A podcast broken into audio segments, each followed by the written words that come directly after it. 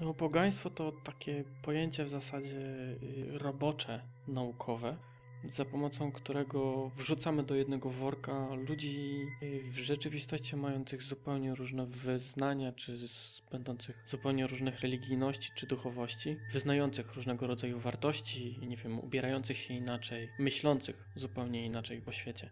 Całe neopogaństwo można podzielić y, na dwie takie podkategorie. Z jednej strony to będą y, to będzie neopogaństwo etniczne, czyli to będą wszystkie te próby nawiązania do pogańskiej przeszłości, które mniej lub bardziej bezpośrednio dotyczą pewnych określonych y, ludów, grup etnicznych czy kultur archeologicznych nawet. Dzieli się je w bardzo prosty sposób za pomocą mapy językowej, czyli słowiańskie, celtyckie, germańskie, jakiekolwiek tam jeszcze inne romańskie, dajmy na to. I oprócz tego, ten drugi nurt to jest y, nurt y, nieetniczny, czy, czy jak ja o tym mówię na swój własny użytek, interetniczny, czyli to są te próby nawiązania do, do przeszłości jakiejś takiej religijnej, powiedzmy, które dotyczą przede wszystkim pewnych praktyk, które y, w takim uproszczeniu można by określić mianem magicznych. To znaczy, to będzie druidyzm, tutaj główny punkt odniesienia to jest pewna, y, pewien rodzaj kapłana, sposób ubierania się, wyznawania, praktykowania pewnych określonych y, świąt czy, czy obrzędów. Wicca, czyli tutaj y, mamy czarownictwo, czyli tu znowu jest jakby inna, inny rodzaj praktyki magicznej czy, czy religijnej, niepowiązanej z żadną, z żadną etnicznością konkretnie. Do tego jest neoszamanizm. Tutaj mamy trzecią z kolei już y, sposób wierzenia czy myślenia o świecie, który jest zorientowany na konkretną rodzaj kapłana, powiedzmy w uproszczeniu.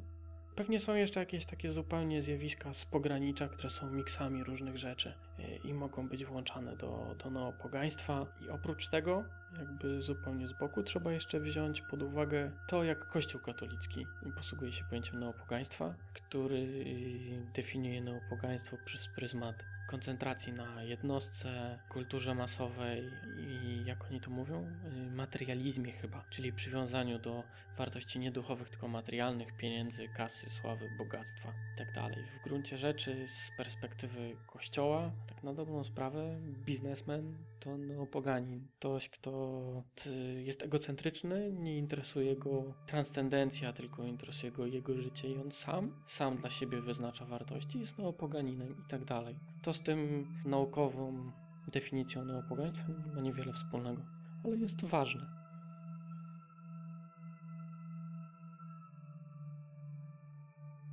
Środowisko y, neopogan słowiańskich w Polsce, którzy sami siebie nazywają rodzimowiercami, jest y, bardzo zróżnicowanie wewnętrzne. W istocie to jest szereg rozmaitych grupek lokalnych, z których każda jest inna. I oprócz tego mamy jeszcze y, olbrzymią rzeszę indywidualistów, którzy nie należą do żadnej grupy albo mają z nią bardzo luźny stosunek.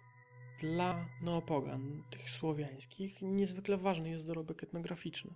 Są to ludzie, którzy czytają Moszyńskiego z wielkim zainteresowaniem, czy, czy Kolberga.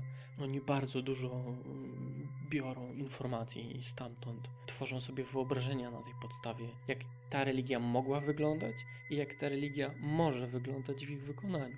Korzystają jednocześnie ze źródeł historyczno-archeologicznych, czytając yy, stare kroniki, zbierając informacje o Słowianach, także o, o tej płaszczyźnie religijnej i z drugiej strony, y, no siłą rzeczy korzystają z pracy etnograficznych.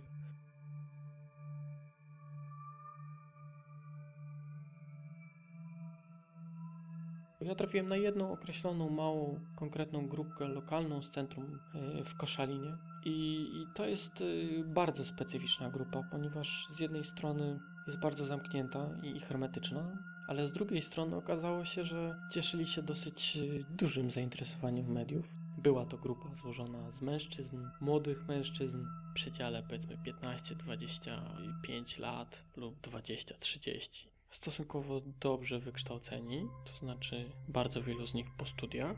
Druga część grupy to szkoły zawodowe. Mieszkańcy dużych miast, zwykle.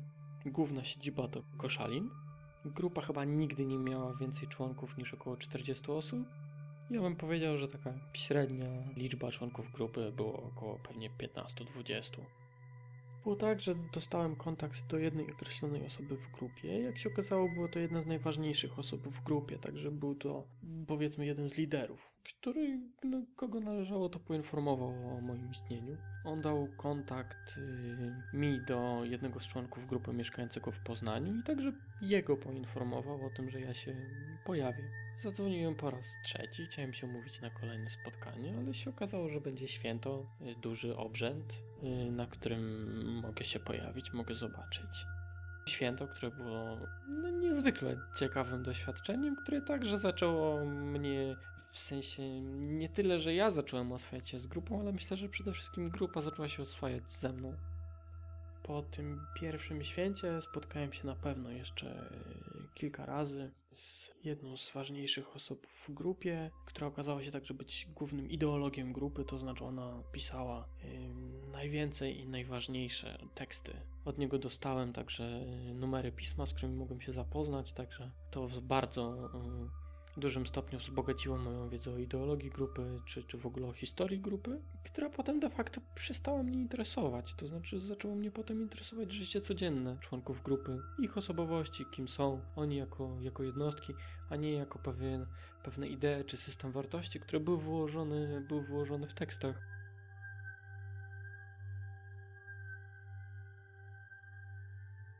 Kiedy nawiązywałem pierwsze kontakty, to przedstawiałem się jako student etnologii, który zainteresowany jest neopogaństwem. Chcę napisać pracę magisterską o tej grupie. Tutaj nie było żadnych niejasności, to była oficjalnie podana informacja. Wszyscy wiedzieli, kim jestem, co tu robię. Byłem obiektem zainteresowania. Obserwowano mnie bardzo bacznie, sprawdzano mnie, jakie mam wartości, kim jestem, co myślę, co, co czuję. Niektórych rzeczy, które dla grupy były oczywiste, dla mnie były albo zupełnie nowe, których nie znałem, albo były zupełnie niezrozumiałe. Trzeba było mi je tłumaczyć. Dla nich bardzo ważna jest swastyka jako pewien symbol religijny, więc yy, to budzi niezdrowe zainteresowania, niezdrowe czasami skojarzenia i, to znowu napędza pewne zainteresowanie. A częściowo jest też tak, że yy, wyznają pewne określone wartości czy podejmują pewne określone praktyki, które są dosyć wyraziste w przestrzeni publicznej i w ten sposób zauważane. Dajmy na to yy, powiązanie neopogaństwa z myślą nacjonalistyczną, a więc głoszenie wartości narodowych, często dosyć radykalnych, powiązanie z pewnymi ideami rasistowskimi czy antysemickimi, ale nie zawsze. Natomiast one nigdy nie przychodzą, nie są niezauważane przez, przez media.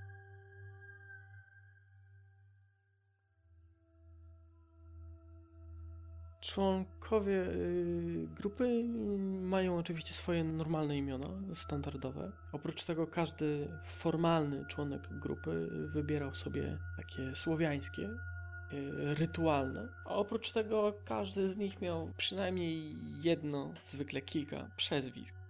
Te przezwiska, które były, one zwykle miały charakter żartobliwy. To był taki wyraz poufałności, żartobliwości, zażyłości. Przezwisko, które ja dostałem, miało wyraźnie charakter taki jeszcze przed napisaniem pracy magisterskiej wygłosiłem referat w Instytucie Etnologii i Antropologii Kulturowej w ramach działającego tutaj koła zatytułowany Dlaczego nazywają mnie Męczychuj? Gdzie starałem się pokazać to, co właśnie powiedziałem, że otrzymanie takiego przezwiska jest pewnym wyrazem bliskości, zażyłości, porozumienia, jakiejś znajomości czy współpracy, akceptacji ja jasno muszę to powiedzieć, że do grupy nigdy nie należałem. Ani ja nie zabiegałem o to, żeby do niej wstąpić, ani grupa nie zabiegała jakoś szczególnie o to, żeby mnie uczynić swoim członkiem. Miałem status po prostu antropologa, czyli osoby, która y, ciągnie za grupą, trzyma się, jest do niej po prostu przylepiona y, i jest tolerowana. Y, traktowana jako, jako częściowo swój, częściowo obcy, ale rozpoznawana. Y, tak roboczo ja to zawsze postrzegałem to jako pewną taką y, wilczą watachę, gdzie ja jestem na samym końcu, zajmuję najniższy szczebel.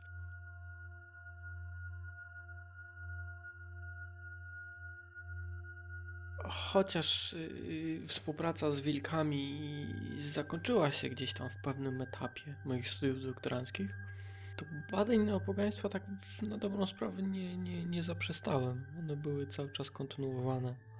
Gdzieś tam śledzę cały czas temat i to, co się dzieje w polskim środowisku. Sukcesywnie publikuję jakieś teksty na ten temat dotyczące różnych zagadnień, które coraz częściej wykraczają poza opis wilków tej grupy i raczej diagnozujące pewną kondycję czy przemiany całości środowiska rodzimowierczego. Tutaj w Polsce teksty na ten temat będą jeszcze, jeszcze powstawać. Nie powiedziałem tu jeszcze ostatniego słowa. Jest jeszcze sporo do zrobienia. Myślę, to jest bardzo, bardzo fajne pola badawcze. Nieduże, y, na którym można wiele zjawisk czy problemów, y, z którymi można się, się zmierzyć. Środowisko samo w sobie jest niezwykle bogate ze względu na, na zróżnicowanie wewnętrzne, różne orientacje, podziały polityczne, religijne, sposoby działania. Tak na dobrą sprawę to jest fantastyczny obszar do badań. Szkoda byłoby tu zostawić.